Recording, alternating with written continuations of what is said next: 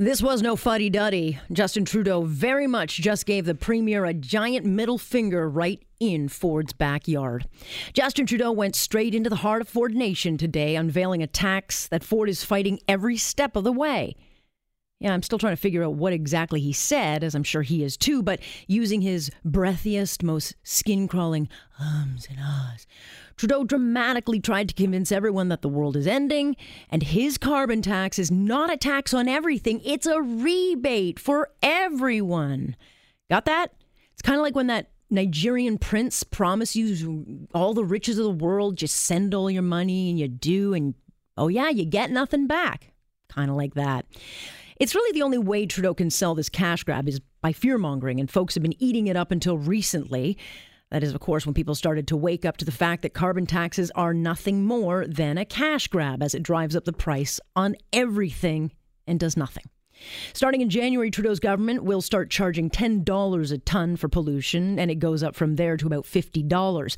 But experts say if Canada is to meet its obligations of the Paris Climate Agreement, it has to be way higher.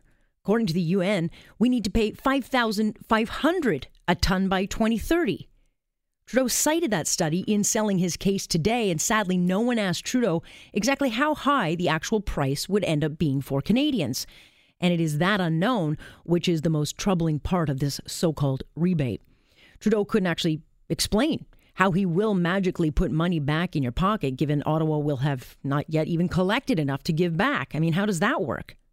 Well, it doesn't, but there's an election. So, of course, it won't matter the cost. The Liberals will just simply push out dividend checks to buy your vote and then eh, deal with the mess after.